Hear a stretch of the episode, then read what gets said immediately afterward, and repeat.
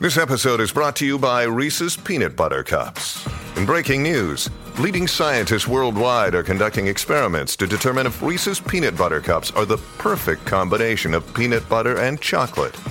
However, it appears the study was inconclusive, as the scientists couldn't help but eat all the Reese's. Because when you want something sweet, you can't do better than Reese's. Find Reese's now at a store near you. When you need mealtime inspiration, it's worth shopping Kroger, where you'll find over 30,000 mouthwatering choices that excite your inner foodie. And no matter what tasty choice you make, you'll enjoy our everyday low prices, plus extra ways to save, like digital coupons worth over $600 each week. You can also save up to $1 off per gallon at the pump with fuel points. More savings and more inspiring flavors make shopping Kroger worth it every time. Kroger, fresh for everyone. Fuel restrictions apply. Hi, I'm Dan from Desert Island Dicks. This episode features journalist, writer, food critic, and musician Jay Rayner, and I think it's a great episode. Fans of his won't be surprised to know that he really took to the format like a duck to water, so I think you're in for a treat. This Saturday, the 28th of November, Jay is doing a streamed performance of his show My Last Supper, in which he contemplates what would be his last meal, and it's in aid of the charity The Food Chain, which provides nutritional advice and support to people with HIV. It's a really good cause, and there's a link to buy tickets in the description of this episode, and Jay talks more about it at the very end of this podcast as well. If you enjoy listening to these episodes and it makes you want to tell the world about the people and things that really get on your tits, then you can get involved too with our regular companion podcast, Compact Dicks, where me and founder of Desert Island Dicks, James Deacon, read out your submissions. It comes out every Friday, and you can tell us who and what you hate by going to dixpod.com slash contact. Before we get stuck in, please do subscribe to this podcast and give us a rating if you can, because it's really handy for us and it means that you'll always be the first to get the episodes, and it also means that we'll like you even more than the other listeners, and that's a lot. Okay, now that's all out the way, let's get stuck into Desert Island Dicks with Jay Rayner.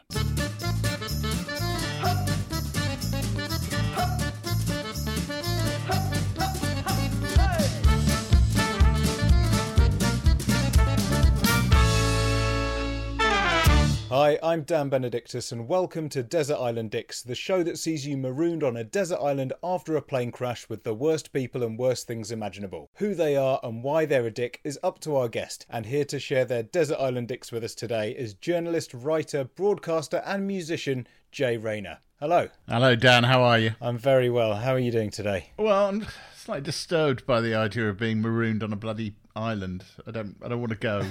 I don't want to go there at all. I mean, not, it's not even the, the the possibility of the company or the things. It's just. It sounds like a fucking nightmare. It really does. Yeah, and it's a nightmare of entirely your own making as well. So Yeah, you no, only absolutely. have yourself I- to blame.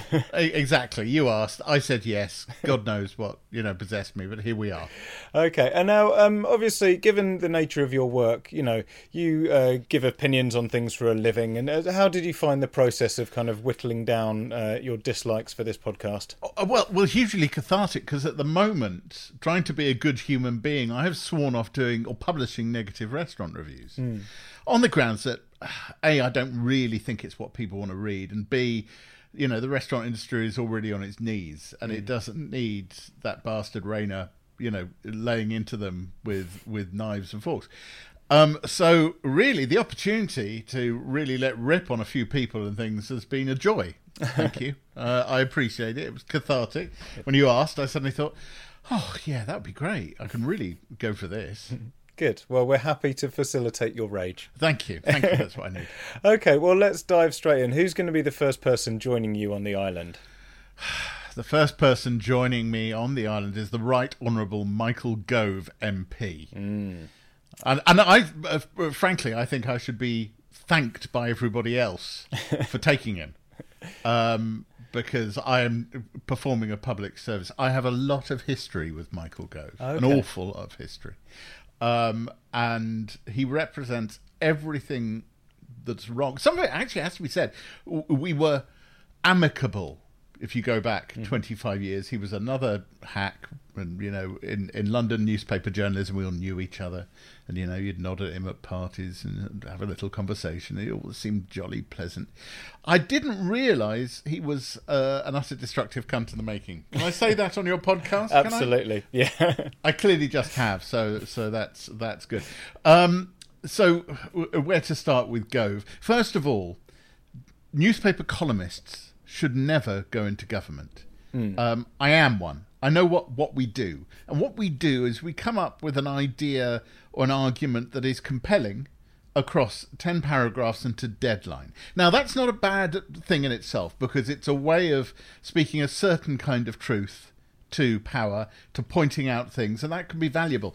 But as a way of making policy or thinking that you can make policy, it's idiotic. Um, and having got into politics, Gove has proved himself to be every kind of duplicitous, shallow newspaper columnist you could ever wish to come across. Um, and he hides that behind a veneer, an absolute greasy veneer of civility, which is just mind boggling.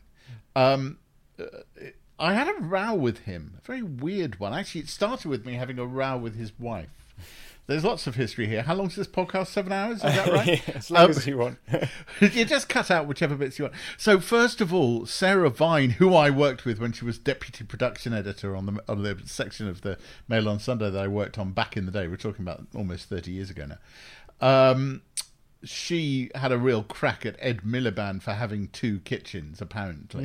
And I made the point, well, at least he paid for his own money and didn't spend £7,000 on expenses that he then had to repay. And she got really, really. And it turned into some row, which, dare I say, I think I won. Anyway, come early December, no, mid December 2016, Gove is in the. Um, is in the wilderness because uh, Theresa May has got rid of him and he's out um, despite having, you know, won the Brexit vote by, uh, as he even admitted himself, being part of a campaign which stoked xenophobic fears, uh, claimed Turkey was going to join the EU, put that 350 million quid figure on the side of a bus, lied, uh, did all of those things.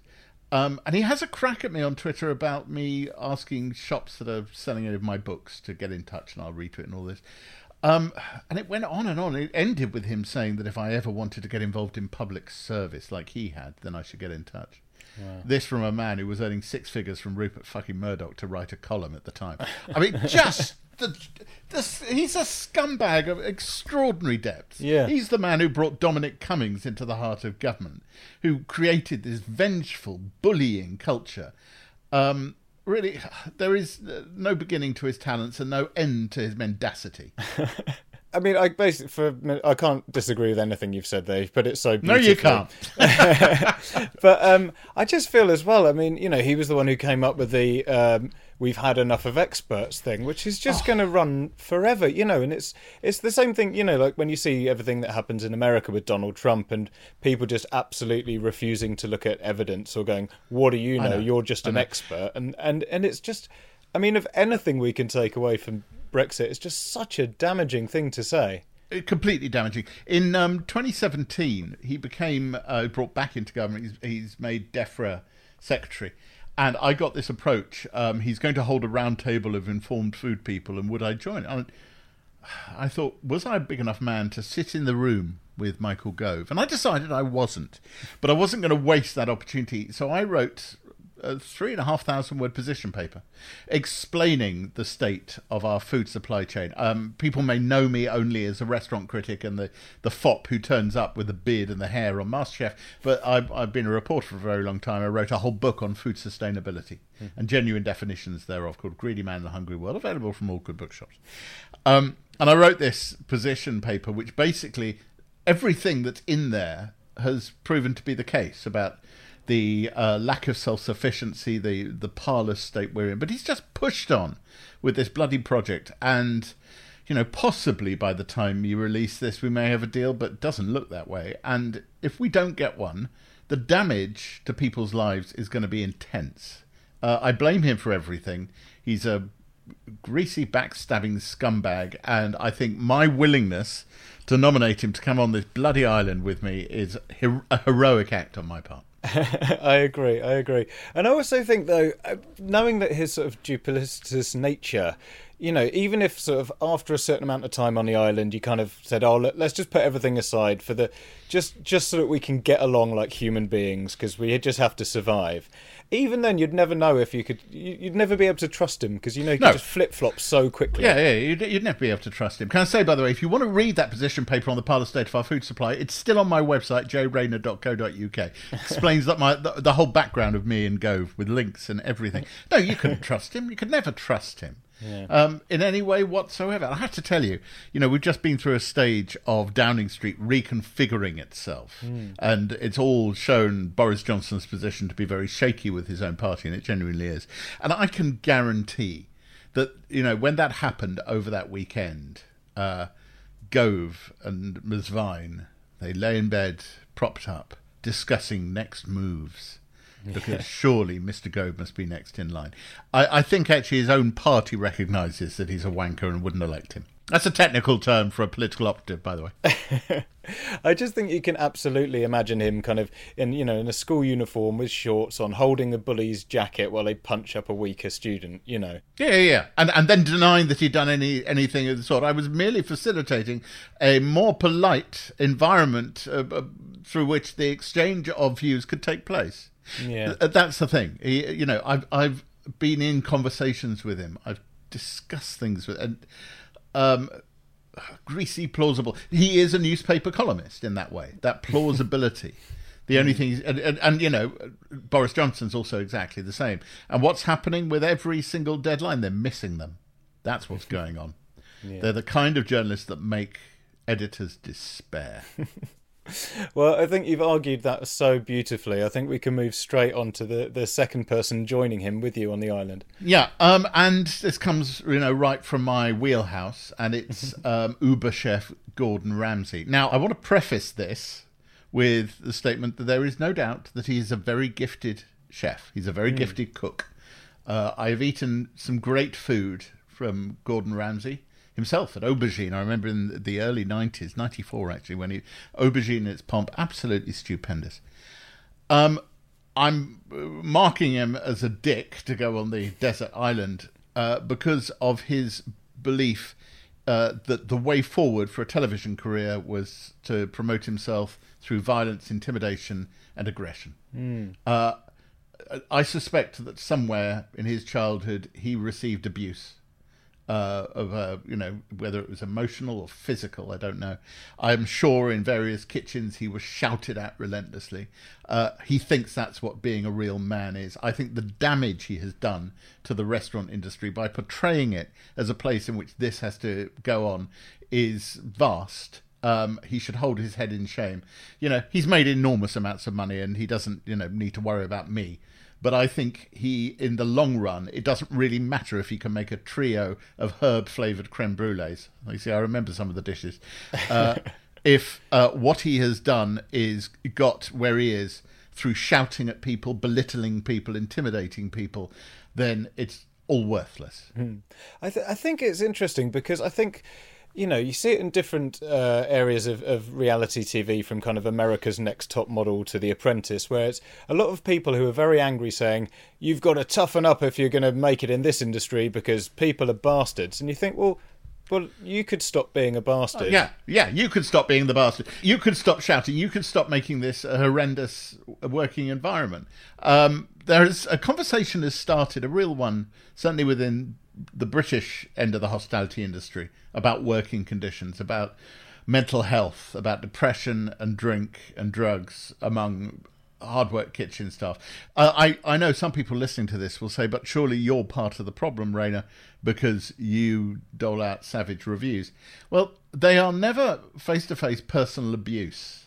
I talk about what happens to the money you spend, and I also make a point of not picking on little people. Hmm. You know, um, before I came up with this edict that I wouldn't write negative reviews, uh, I'd long said that if I came across sort of mom and pop operation which was failing, I wasn't going to write about it because they don't need a national newspaper to do that.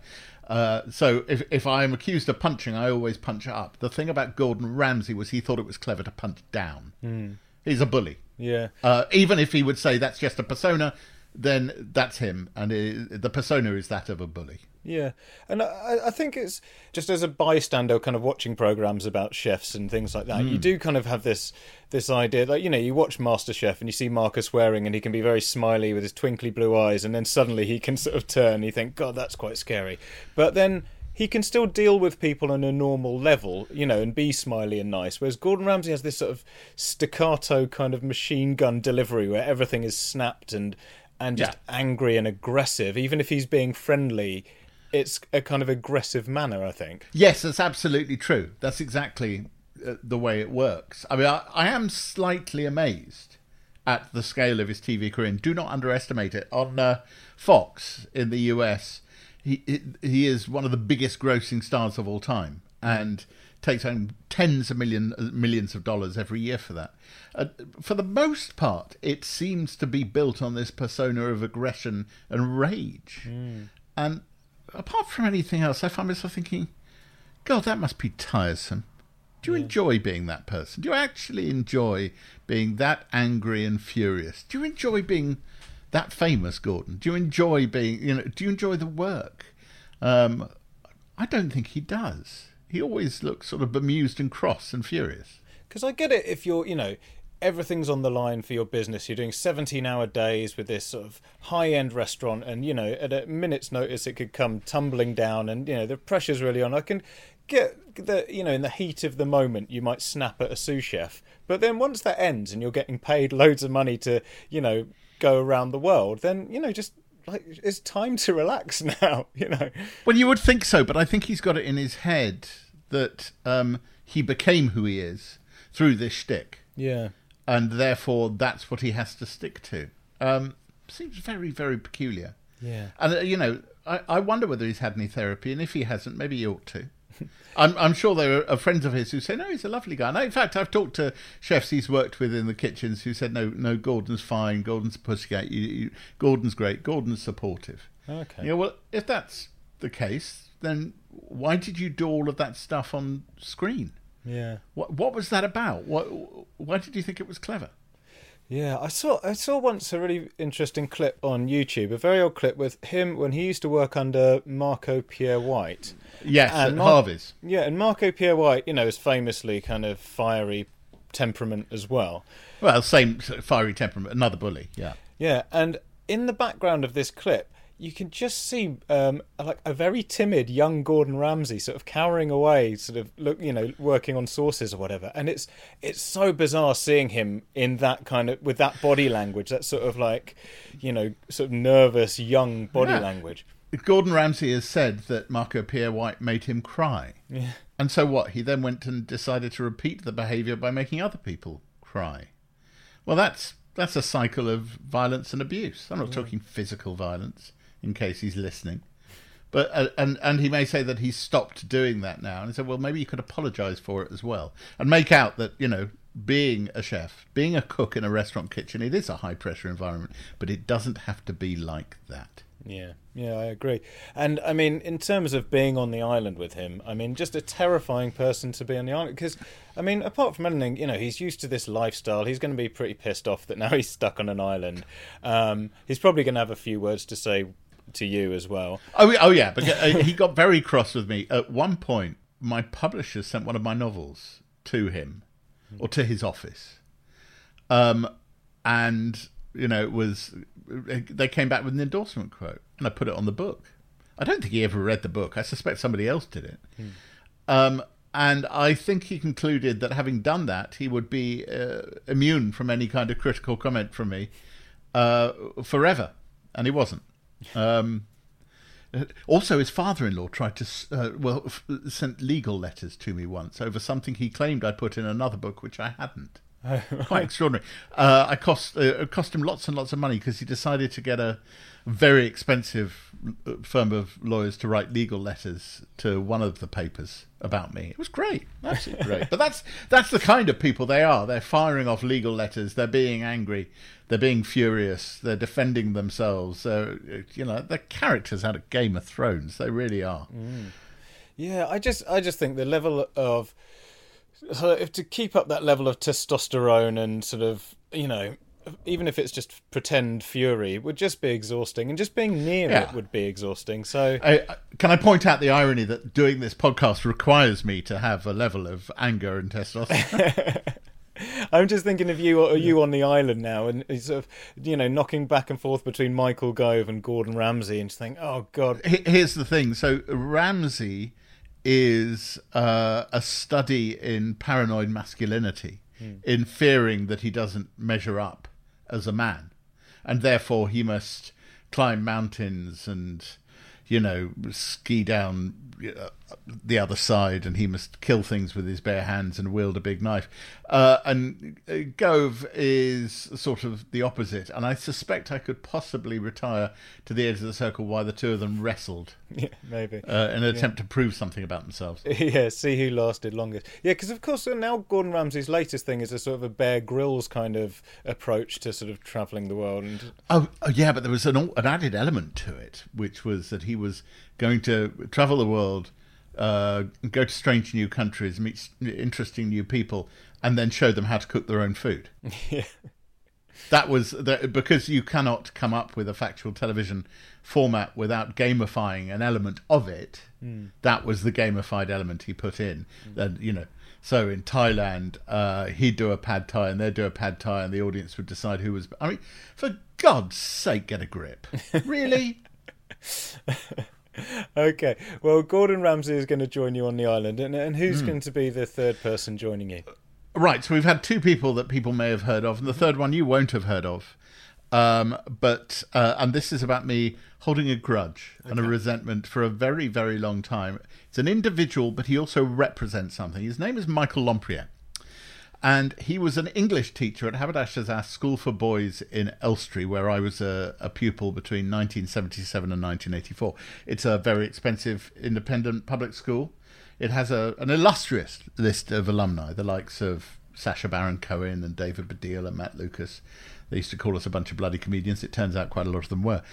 Um, but it was offensively built around attainment and their version of attainment and who you were. And Lompriere was my English teacher, but he was also responsible for corralling the team who would edit the school magazine, which was a privilege for those in, I think, the lower sixth, because in the upper sixth you were doing your A levels. Um, and I asked to be part of the editorial team because I already had it in my head that I would like to be a journalist. And he said no, because this is only a, a position, a privilege given to those with a realistic likelihood of having a career in journalism. And that moment symbolized everything I hate about that school. I mean, they did throw me out for a while for getting stoned at a party, um, uh, which is fine.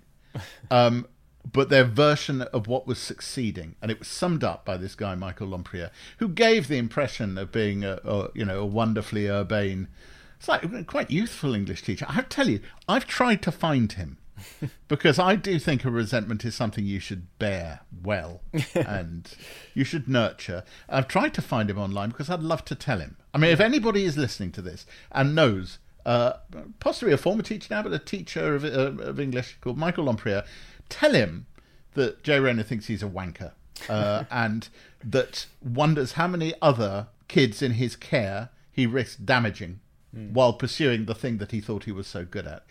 Um, I, I do think those environments, those private schools, those hot houses, are massively damaging to an awful lot of the kids who go through them. I also wonder about the people who choose them as a place to go to work.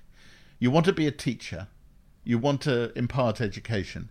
So rather than going to the kind of school containing kids who really need your support and your nurturing and your education, you go to an expensive public school with um, an entrance exam, which is selective to guarantee that you won't have any of the stupid ones. Uh, so your job is bloody easy and you get paid well for it, and you think that this is a reasonable way to pursue your life. So, Michael Lompriere, if that's been your life's work, I hope you're satisfied with it. Uh, because there is at least one of your form- former pupils who really thinks, to use that classic piece of uh, uh, Anglo-Saxon, which, to be fair, Dom Jolly was the one who used most on your podcast, Dan, really thinks Michael Lompriere you're a total cunt. And I hope that you are left wondering what it was all for. yeah, I think I think that's a very fair thing. I think it's just there's a particular type of damage that only a teacher can do. You know. Oh and yeah, it's, and, it's and they do it casually. Yeah. They do it casually, or some of them, if they're actually really sadistic, do it actively. But I, I suspect, I suspect he told me that and didn't think another thing about it, uh, and just moved on with his day. Because I so I went to private school for a little while um, when I was young. Obviously, when I was young, because that's when you go to school. But um, Best, uh, best time, mate. Best time. yeah, but um, yeah, and I had a similar thing with teachers. They were sort of simultaneously snobby yet putting you down all the time. So one minute they go, "Now remember, boys, you're better than that rabble down the road at that other place." Sort of trying to Yeah. foster a sort of a division between other people, like you know, as if you were better or worse than other people, and then simultaneously constantly telling you that you were stupid all the time, so that Yeah. you know you couldn't even. He's like, "Well, do you want me to think I'm like worth something or not?" You know, and just you know, just constantly putting you down to the point where you just think, "Well, hang on a minute, like." You're being paid for this as well. It's like, yeah, it's awful. uh, uh, infuriating. Um, I'd like to think it's got better, uh, but I had exchanges. I live in um, Herne Hill, Brixton. Oh, well, I used to say it was Herne Hill if you were selling at Brixton if you were being cool, but that doesn't apply anymore. um, but uh, uh, in those environs, not far away from the Dulwich Estate. Now, the Dulwich Estate is enormous uh, landowner. Um, they they have the landlord in Dulwich, and their main job is to produce revenue, which then goes to three private schools, uh, which is Dulwich College, James Allen's Girls' School, and Alleyn's. Uh, these three very selective public schools in the area, um, and all three of those schools proclaim a corporate social res- a social responsibility to produce kids who are good neighbours and good citizens, and yet the Dulwich Estate, which funds them, uh, is a landlord which has you know pursued very aggressive pricing policies, priced people out. Again, I've written about this, um, and it's all over my website. You'll find it jayrayner.co.uk. Look up, search my name, Dulwich Estate, and you'll find me detailing it. And that, to me, that insidious impact of these private schools on uh, the neighbourhood in which they are a part sums up everything that I've come to hate about them. Yeah, and and I mean, because I live quite near there as well, and I was dri- driving past um, Dulwich College with my son uh, a while ago over the summer, and he's only three and a half, but he was just like. What is this place? And I was like, "That's a school." And he's like, "My school doesn't look like that, like, and it never will, son." Uh, No, and it never will because you're not going there. But it's unbelievable, and they've even got a sort of a toll road through it. It's like how how Oh yeah, how yeah, yeah. the toll road is part of Dulwich Estate. I mean, you know, at the very least, they're all, they also have charitable tax-free status. What's that about? Um, yeah that needs to end. yeah I mean, if people want to do this, and therefore drag, I'm sure, uh, teachers who could be rather good if they are educating everybody's children out of that system, then the least they can do is pay for it in their own taxes uh, by paying tax. Yeah. Yeah, I just think the one place where you should be encouraged and, and nurtured is you know in the in the schoolroom, and and I think teachers who sort of casually or otherwise just sort of put people down and make them feel worthless are just yeah just an awful breed of people. Uh, So I, Yeah. I absolutely applaud your uh, your selection. Uh, and and Michael Lompriere represents all of that, but particularly because he he will have thought himself a bane and a mate of the boys, mm. not a tormentor. But no, mate, you were a tormentor. Yeah, fair enough. Fair enough. okay, well, moving on from people now, and a category that no doubt people will be interested to hear your views on, because mercifully, amongst the wreckage of the plane, there was some food and drink left over. Unfortunately for you, it's your least favourite food and drink in the world. What are they, and why are they so bad? So the food, and and you can imagine this tumbling out of the cargo, the damaged cargo bay of the plane. Uh, and on the one hand, you think, well, at least it's going to survive for a long time because it's canned. But then, it's Heinz baked beans, Right. Okay. and I hate I hate them. I hate them. I've always hated them. It's a very specific thing. I mean, I, it probably extends unto those sort of cheap home brand versions of baked beans. But Heinz baked beans are the the totemic ones. I hate the texture. I hate the flavour. I hate the sugariness. There is there is nothing nothing about them that I like. Um, and yeah, I'm I'm you know given what I do for a living, I am a restaurant critic. I'm a write about food in many guises. I once wrote a book called A Greedy Man in a Hungry World, and you know I, I'm a man of appetites. You can see I'm a chunky fella. Um, but there are a couple of things I do not like, and but prime among them is Heinz baked beans. Horrible, horrible, horrible, horrible, horrible. That's not because they are an everyday food. It's not because they're an ordinary food. Believe me, give me a plate of Findus crispy pancakes and I'm there. Um, you know, I, I, I can go face down in a bag of quavers. It's not because they come from a particular. It's not because they're not roast swan or lark's tongues. It's just them. It's the product. It's horrible. Yeah, I, I've always struggled with them as well, and like, and I remember kind of like sometimes at school dinners they were seen as like a treat, and it was like, oh, we're having baked beans, and you just think this is, I don't get it, you know, beans on toast and everything, and if if they're on a full English, I just like they just Well, they swim around and ruin everything, and everything gets damp, and you know, and you get that sort of skin on it if it's been left for too long, and and it's weird because you know I I have no problem with other kinds of beans or pulses, even if they're in a tomato sauce, but it's just that bean in that sauce. No, absolutely. I mean, if I go to um, you know one of the, those US barbecue low and slow places where they're putting huge chunks of meat through a, a smoke or whatever, and there's American US style barbecue beans, I will probably order them. Those I like. It's it's it's not even all baked beans. It's those. It's Heinz baked beans. Hmm. I think the Heinz Corporation will probably survive this. I have to tell you, but I can't bear them. Yeah, it's weird. Like even if I say if I'm making if my son quite likes them, if I make some for him and you know I get a bit on my hand or something and I lick it off, even that is a, Oh, just a bit it. too much. No, know, that's just disgusting. Yeah. Christ alive. Look, I had, I've had to think this through. The last thing you have to do is taunt me with it. Yeah, and I think especially on, on a on a, on a desert island, I mean, just a plate of, of baked beans is the the last thing you want to be dealing with. I, I mean, this sort of sums up where I am with this. It's not the idea of, it's not just the idea of having to eat baked beans day after day that's horrendous. Just the first day would be appalling. Yeah, Would be absolutely appalling. Yeah. Um, God, the thing, the thoughts you put in my head, Dan, it's just not fair. okay. Well, I'll distract you. What would you try and wash them down with? What would your drink choice be? Well, I wouldn't, would I? I wouldn't want to. I'd drink seawater because look what else has fallen out of the cargo bay. It's a couple of crates of gin. Gin. Okay. Now, this, I, I, I actually wrote a large piece about, well, not large, it was one of my columns. I basically said, I, I feel like I'm, I'm, you know, outside the party because I'm a grown man and I don't have my favourite gin.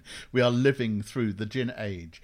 I am willing to accept that this is a failure on my part.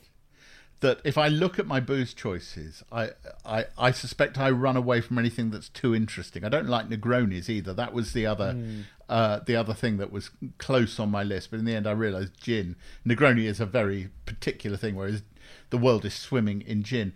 It, it's too floral. And actually, I, I made discovery, and I, I felt like an idiot for not realising this uh, which is that the majority of gin basically starts as a white spirit to which flavors are added. Some very good gins are that that's how they are produced. They are distilled in and of themselves. But the vast majority of you know gin companies, all these new gin companies, are buying in vodka, which I love, and then ruining it. Yeah. and you know the addition of botanicals suck on a hedgerow. And, i'm actually of the opinion that most people don't like gin either which is why there are so many flavored gins that don't taste like gin. Yeah. I, mean, I honestly do respect the idea that some people like gin. That's fine. There are some great companies out there making some great products.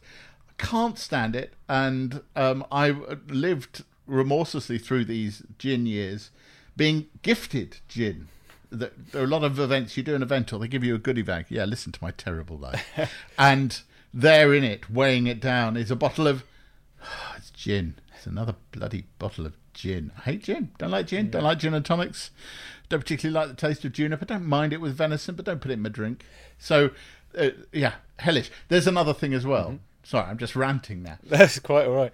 Um, so obviously we are in the age of the artisanal food producer Yeah. um, where people want to get you know prove their their spiritual credentials by going and living somewhere in a rural area. I'm very much an urban person, um, even though most of that artisanal food is actually produced in a Portakabin, which is strip lit, um, somewhere off a ring road, probably near Reading. But anyway, the thing about gin is that it's artisanal food production for people who don't want to leave the city. Right. Yeah. It's a way of, of proving you're. Uh, I'm an artisan and I care about my food and drink, so I'm going to make gin. probably from a reconditioned warehouse in Bermondsey. Yeah, I, I find so I like gin, but I find that there's so much sort of image around it now, uh, which I struggle with. You know, it's there'll be and there might be a section of a pub bar that's like the gin bar, and there'll be some guy in a tweed waistcoat and a flat cap, like a sort of you know his interpretation of someone from the twenties.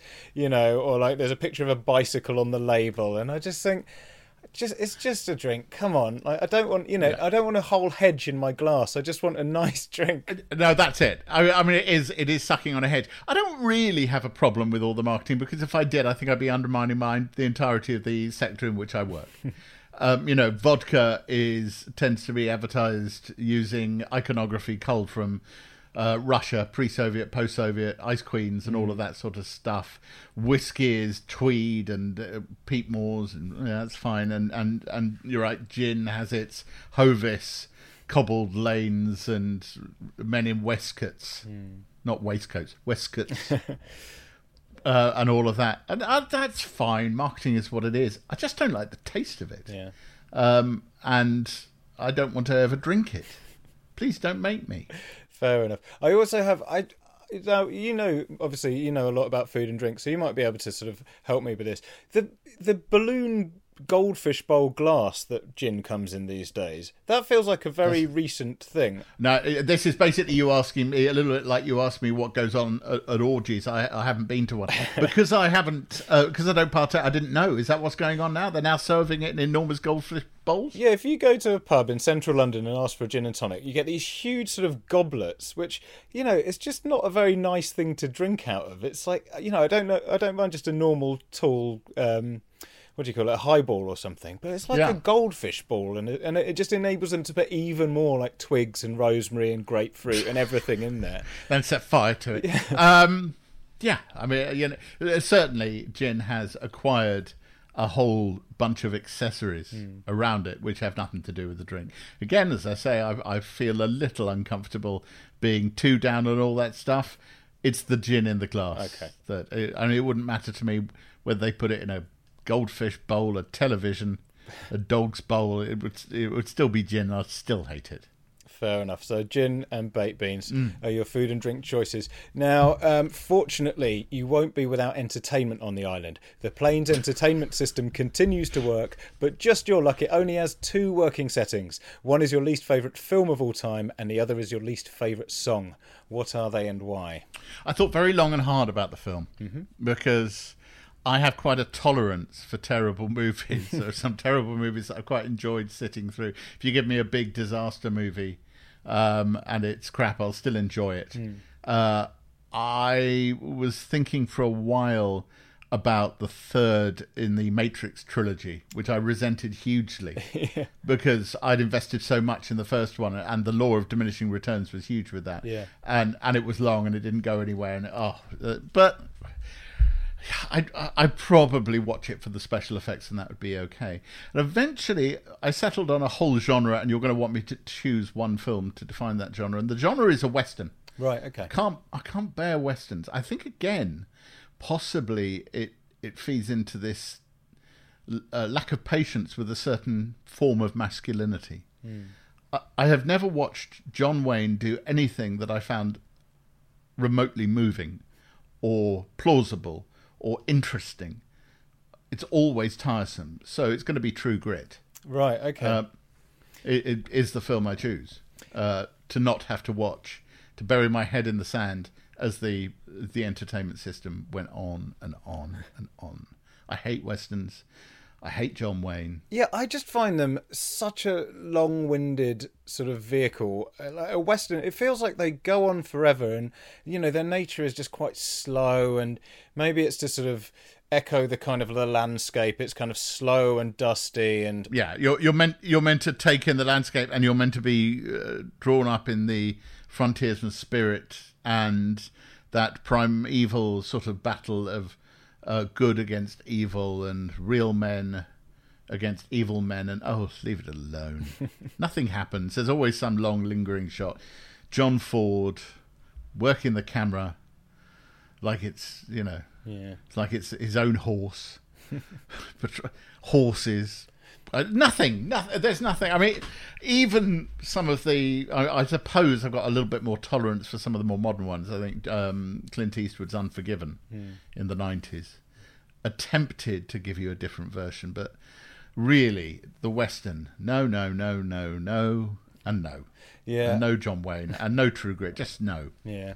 I just think yeah, it's the backdrop. There's everything about them feels unappealing to me. You know, the backdrop. It's not a sort of an oeuvre where you could ever sort of feel like, oh, this looks cool. I'd like to be a part of that era or anything like. You know, just sort of everything just looks difficult and dangerous and dusty and unpleasant and boring, dull. Yeah, dull, dull, dull. There's nothing going on, and um, and the same with the movies because they seem to have no plot at all, mm. or it's the same plot. It's you know it's, it's barely a three act structure, tedious in the extreme. I would be so bored. I would be crying with boredom. I'd be so bored. I'd be you know, actually having a conversation with Michael Gove just because I prefer to have a row with the obnoxious little mm. scamp than I have to watch the bloody film. I can imagine Gordon Ramsay would be getting stuck in like, can't believe you don't like this stuff, Jay. Yeah, come on, yeah, yeah, yeah. come on. Yeah, call yourself, call yourself a man. No, Gordon, I, I, do call myself a man, just not your kind of man. I'm sure you. I'm, I'm, sure you're right. I'm sure Gordon loves a, a bloody Western. Yeah, turned up really uncomfortably loud. And and, and uh, Michael Lompriere would criticise my analysis for being slightly lacking in insight. and what would your song choice be? so some people may know I have a sideline playing jazz. Mm-hmm. I have a quartet, the Jay Rayner Quartet, and we do draw on the Great American Songbook, and I, I, I love it dearly. I love that repertoire. I know it very intimately. There is one song in there which I hate with an absolute passion, and it is "My Way." Okay. Yeah. I hate my way, not just because it's a dirge, mm. um, but also because of what it has become. Uh, I love Frank Sinatra. If you look over this shoulder, yeah. you'll see a picture of a young man, and that is a mugshot of Frank Sinatra uh, in his early twenties, a police mugshot uh, in Hoboken. Um, the offence for which he has been brought up is seduction. In other words, he fucked somebody else's wife. I, Sinatra at the Sands, uh, which was not long before the offence of My Way, is one of the greatest live uh, recordings of all time, as far as I'm concerned. But My Way has become this, and again, I think it goes to a certain view of masculinity mm. for pathetic men to make excuses for themselves. You know, uh, what they're really saying is, I've fucked up at life. I've been a terrible husband. I've been a terrible father. I've been a terrible person, but at least I did it my way. Well, well why don't you do it somebody else's way? it, it, the song is is is poorly written and annoying, um, and uh, just really gets on my tits. And and then it's the way that it has become adopted, and it's the people who cling to that version of Sinatra that also drives me nuts. Mm. You know, they go, oh, I love Frank Sinatra, I love My Way. And you go, no, you don't understand. That was the point at which he became shit. Everything else before, that was all brilliant. You're not even paying attention. The Capitol recording, Songs for Swinging Lovers, all of that stuff. The Jimmy Dorsey, you're, you're not, you don't actually love Sinatra. You love this terrible, terrible, terrible song, mm. which speaks to a certain kind of man. You can just imagine Gordon Ramsay, when he gets to 67, standing up at a party, taking the mic and singing My Way to a terrible backing track and being really pleased with himself, and I can say no worse. Fair enough. Yeah, I think it's because isn't it famously one of the most picked songs at funerals as well, I think, in, in the UK? Oh. And I just kind of think, I hope one day that song gets buried with the whoever chose it yeah. as well, so it's gone forever. Because it's just, and it's it's so long. It takes so long to get to the kind of swell of it, and even then, it's just, it's not worth the wait. I think it's not worth the wait. It's not worth the time. Um, I um, I don't have much time for the, the, the great rock and roll swindle, the Sex Pistols movie. Mm. Apart from that bit where they do my way and take the piss out of it remorselessly. I love that bit. Yeah, yeah. I'd, I'd, I'd, be okay with that version, I think. But yeah, it's just.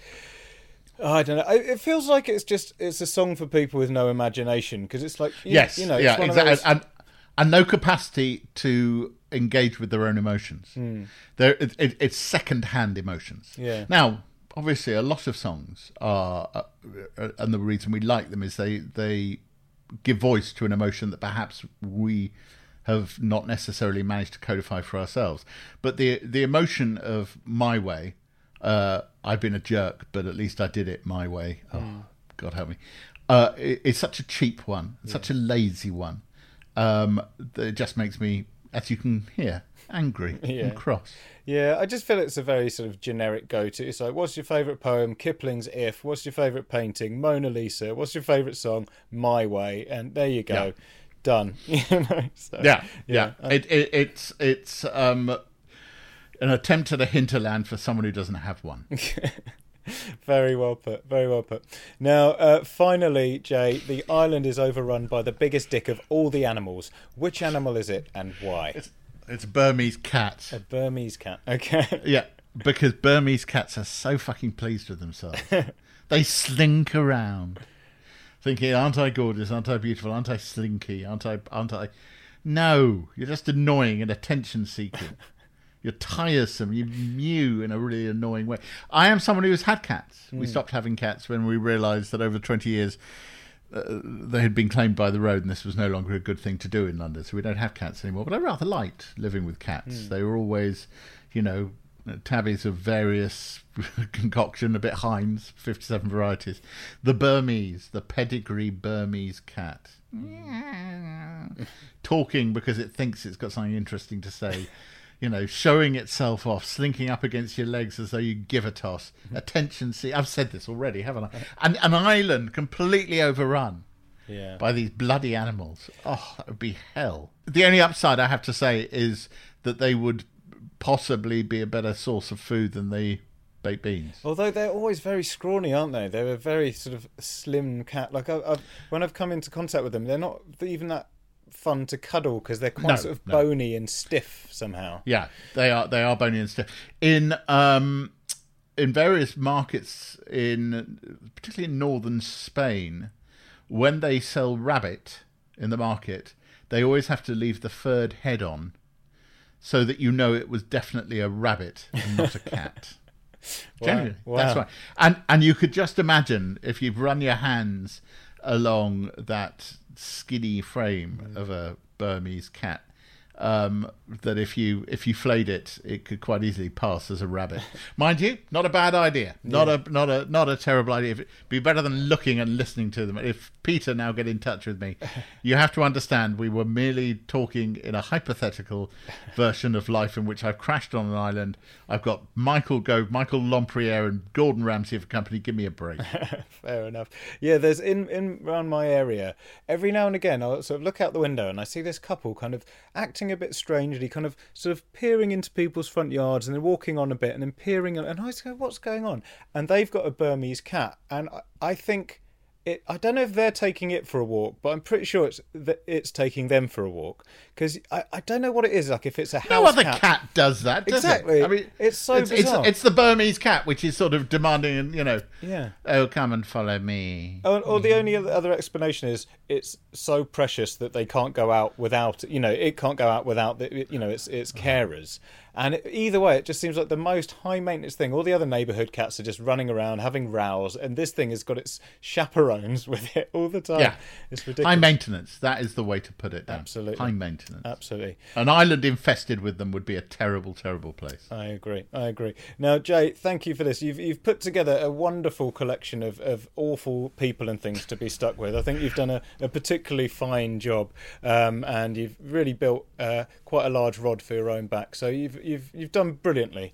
Um, but now is the time in the podcast I like to ask people uh, what you're up to at the minute and where, where people can best sort of keep in touch with what you're doing at the moment. All right, well, I'm going to mention one thing in particular, which is just before this lockdown, I was doing um, a run of my one man show, My Last Supper, which is based on my book, now out in paperback. It's about my last meal on earth and what I would have. Give me props for continuing to perform a show about, you know, what you'd eat before you die into the teeth of a murderous pandemic. um, it's, but it's a jolly show, and I was meant to do five nights of it at uh, uh, the Crazy Coqs at Brasserie Zédel. I actually was the person who closed it on that Wednesday night before the second lockdown came in on the Thursday. But we we um, filmed one of those performances and we're streaming it from November the twenty eighth uh, from 6.30 for a week in aid of the food chain which is a brilliant hiv charity of which i'm a patron. Um, it's a small charity giving nutritional advice and support to people with hiv there's been a massive demand for their services while resources have been in supply so i'm trying to raise a bit of money for them. Um, you can find a link to tickets on my website jayrayner.co.uk uh, and I do hope as many people as possible can have a watch because A, it's a good cause, B, there's some entertainment, uh, and C, you don't actually have to watch it at all. Just give me the money and then I'll pass it on to them. Okay, and we'll also put a link to it in uh, the description of this podcast that as would, well. That would be brilliant. That would be brilliant. And uh, if you're listening to this now, uh, it's this coming Saturday, so the 28th. Yeah, 28th of November. Um, so I, do I also get to mention that I have a podcast, darling? You do, yes. I've been listening. Because what what would it be a modern male without a podcast, or a modern person without a podcast? Quite. So, so mine's out to lunch, in which I take uh, a well known person out to a restaurant that was in you know normal times and grill them to a turn. And some of it now is over Zoom and a and a takeaway. Uh, but I think the next one that's coming up, probably Dara Ó Briain uh, coming up on just as this drops. And that one is is over Zoom. I had to send him a very big steak. See, your podcast, you just it's all imaginary. My podcast, I have to send them actual food. Yeah, I know. I just, I just let you vent and then sort of leave you with your, your murderous thoughts afterwards. So uh, it's, Yeah, it's a worse deal, I think, being on mine. Yeah. But uh, it's been a pleasure having you anyway, Jay. So thank you very much for coming on Desert Island Dicks today. Uh, I feel a lot better for getting all that off my chest. Thank you for having me, Dan. Good.